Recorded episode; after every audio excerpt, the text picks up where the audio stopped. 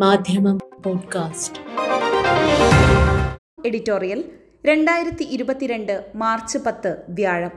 ഒമ്പത് വോൾട്ടുള്ള രണ്ട് ബാറ്ററികൾ വാങ്ങി നൽകിയതിന്റെ പേരിൽ മുപ്പത്തിരണ്ട് വർഷം തടവറയിൽ കിടക്കേണ്ടി വന്ന പേരറിവാളൻ എന്ന യുവാവിന്റെ കഠിനാനുഭവത്തിന്റെ പശ്ചാത്തലത്തിൽ നമ്മുടെ രാജ്യത്തെ കുറ്റാന്വേഷണ ഏജൻസികളെയും നീതിന്യായ സംവിധാനത്തെയും വിമർശനാത്മകമായി വിലയിരുത്തുകയാണ് ഇന്നത്തെ എഡിറ്റോറിയൽ. നീതി പരിഹാസ്യമാകുമ്പോൾ രാജീവ് ഗാന്ധി വധക്കേസിൽ ശിക്ഷിക്കപ്പെട്ട് മുപ്പത്തിരണ്ട് വർഷമായി ജയിലിൽ കഴിയുന്ന തമിഴ്നാട് സ്വദേശി പേരറിവാളന് ജാമ്യം നൽകാനുള്ള സുപ്രീം കോടതി ഉത്തരവ് മനുഷ്യാവകാശങ്ങളെ വിലമതിക്കുന്നവരെ ആഹ്ലാദിപ്പിക്കുന്നതാണ്. രാജീവ് ഗാന്ധിയെ കൊലപ്പെടുത്തിയ സംഘത്തിന് ഒമ്പത് വോൾട്ടുള്ള രണ്ട് ബാറ്ററികൾ വാങ്ങി നൽകി എന്നതായിരുന്നു കൃത്യം നടക്കുമ്പോൾ പത്തൊൻപതുകാരനായിരുന്ന പേരറിവാളന്റെ മേൽ ചുമത്തിയ കുറ്റം. അതിന്റെ പേരിൽ വധശിക്ഷക്ക് വിധിക്കപ്പെടുകയും ചെയ്തു. എന്നാൽ താൻ ബാറ്ററി വാങ്ങി നൽകിയത് രാജീവ് ഗാന്ധിയെ കൊല്ലാനുള്ള ആയുധം നിർമ്മിക്കാനായിരുന്നില്ല എന്നതായിരുന്നു പേരറിവാളന്റെ നിലപാട്. ഇക്കാര്യം അദ്ദേഹം സി ബി ഐ അന്വേഷണ സംഘത്തിന് മുമ്പാകെ മൊഴി നൽകുകയും ചെയ്തിരുന്നു. എന്നാൽ ബാറ്ററി നൽകി എന്ന മൊഴി മാത്രം രേഖപ്പെടുത്തുകയും എന്തിനു വേണ്ടിയാണെന്ന് അറിയില്ലായിരുന്നു എന്ന ഭാഗം മറച്ചുവെക്കുകയും ചെയ്തു സി ബി ഐ. അന്വേഷണ സംഘത്തലവൻ വി ത്യാഗരാജൻ തന്നെ രണ്ടായിരത്തി പതിനേഴിൽ ഒരു ഡോക്യുമെന്ററി ഫിലിമിന് നൽകിയ അഭിമുഖത്തിൽ ഇക്കാര്യം തുറന്നു പറയുകയും ചെയ്തു.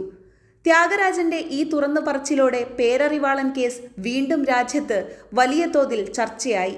നേരത്തെ തന്നെ പേരറിവാളൻ നിരപരാധിയാണെന്നും വിട്ടയക്കണമെന്നുമുള്ള ആവശ്യം വിവിധ മനുഷ്യാവകാശ പ്രസ്ഥാനങ്ങൾ ഉയർത്തുന്നുണ്ടായിരുന്നു.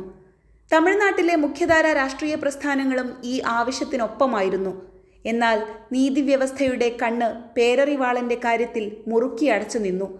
പിന്നീട് അദ്ദേഹത്തിന്റെ അമ്മ അർപ്പുതം അമ്മാൾ നയിച്ച ധീരവും ദീർഘവുമായ നിയമ പോരാട്ടങ്ങൾക്കൊടുവിലാണ് രണ്ടായിരത്തി ഇരുപത്തിരണ്ട് മാർച്ച് ഒമ്പതിന് സുപ്രീം കോടതി പേരറിവാളന് ജാമ്യം അനുവദിച്ചിരിക്കുന്നത്. അപ്പോഴേക്കും ആ ചെറുപ്പക്കാരന്റെ ജീവിതത്തിൽ നിന്ന് ചോർന്നു പോയത് മുപ്പത്തിരണ്ട് വർഷങ്ങളാണ്. ടാഡ എന്ന ഭീകര നിയമം ചുമത്തപ്പെട്ടതുകൊണ്ടാണ് ഒമ്പത് വോൾട്ട് ബാറ്ററിയുടെ പേരിൽ ആ ചെറുപ്പക്കാരന്റെ ജീവിതം ഈ വിധം തടവറയ്ക്കുള്ളിലായത്. വലിയ വിമർശനത്തെ തുടർന്ന് ടാഡ പിൻവലിക്കപ്പെട്ടു. എന്നാൽ അതിലേറെ കഠോരമായ യു എ പി എ ഇന്ന് രാജ്യത്ത് നിലനിൽക്കുകയാണ്.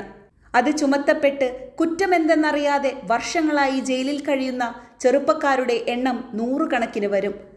മലപ്പുറം പരപ്പനങ്ങാടിയിലെ സക്കരിയ എന്ന ചെറുപ്പക്കാരന്റെ കഥ പേരറിവാളിന്റേതിന് തുല്യമാണ്. പത്തൊൻപതാം വയസ്സിലാണ് സക്കരിയയെ കർണാടക പോലീസ് അറസ്റ്റ് ചെയ്യുന്നത്.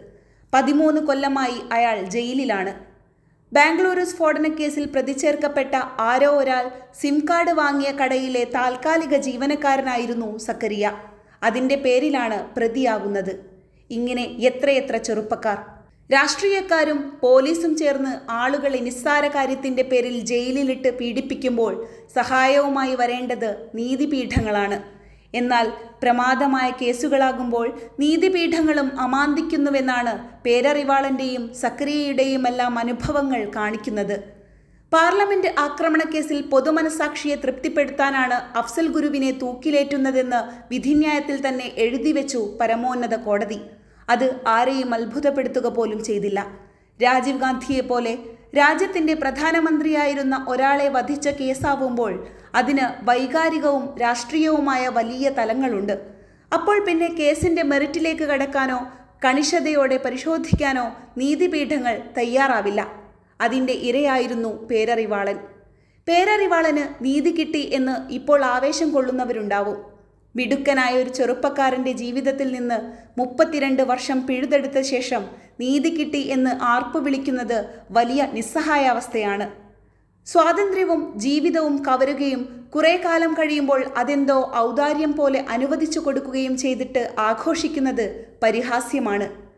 നിസ്സഹായരായ മനുഷ്യരെ ഇങ്ങനെ പൂട്ടിയിടുന്ന ഏജൻസികൾ പക്ഷേ കേസിലെ യഥാർത്ഥ പ്രതികളെ കണ്ടെത്താനോ അതിന്റെ പിറകിലെ അന്തർനാടകങ്ങൾ പുറത്തു കൊണ്ടുവരാനോ ശ്രമിക്കുന്നില്ല എന്ന യാഥാർത്ഥ്യവുമുണ്ട്.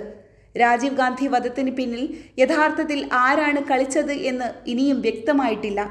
ആൾദൈവമായ ചന്ദ്രസ്വാമിയുടെ പേര് രാജീവ് ഗാന്ധി വധവുമായി ബന്ധപ്പെട്ട് പലതവണ ഉയർന്നു വന്നു. ഈ സ്വാമിയാകട്ടെ ഇന്ത്യക്കകത്തും പുറത്തുമുള്ള വിവിധ ഉന്നത നേതാക്കളുമായി അടുത്ത ബന്ധമുള്ളയാളാണ്. പ്രതികളിൽ ചിലരിൽ നിന്ന് പിടിച്ചെടുത്ത നാൽപ്പത് ലക്ഷം രൂപയുടെ സ്രോതസ് കണ്ടുപിടിക്കാൻ പോലും അന്വേഷണ സംഘത്തിന് സാധിച്ചിട്ടില്ല. ഇന്ത്യയുടെ പ്രധാനമന്ത്രിയായിരുന്ന ഒരാളെ കൊല ചെയ്ത കേസിന്റെ കാര്യമാണ് ഈ വിധം എങ്ങുമെത്താതെ പോയത്. അന്വേഷണ ഏജൻസികൾക്ക് സാധിക്കുന്നത് കുറെ പാവങ്ങളെ പിടിച്ച് അകത്തിടുക എന്നത് മാത്രമാണ്. നീതിപീഠങ്ങൾ അതിന് മേൽചാർത്ത് നൽകുന്നു. കുറെ കാലം കഴിഞ്ഞ് അവരിൽ ചിലരെ പുറത്തുവിടുന്നു. ഹാ നീതി വിജയിച്ചേ എന്ന് പരിഹാസ്യമായ ആഹ്ലാദത്തിൽ നാം മുഴുകുന്നു. അത്ര തന്നെ.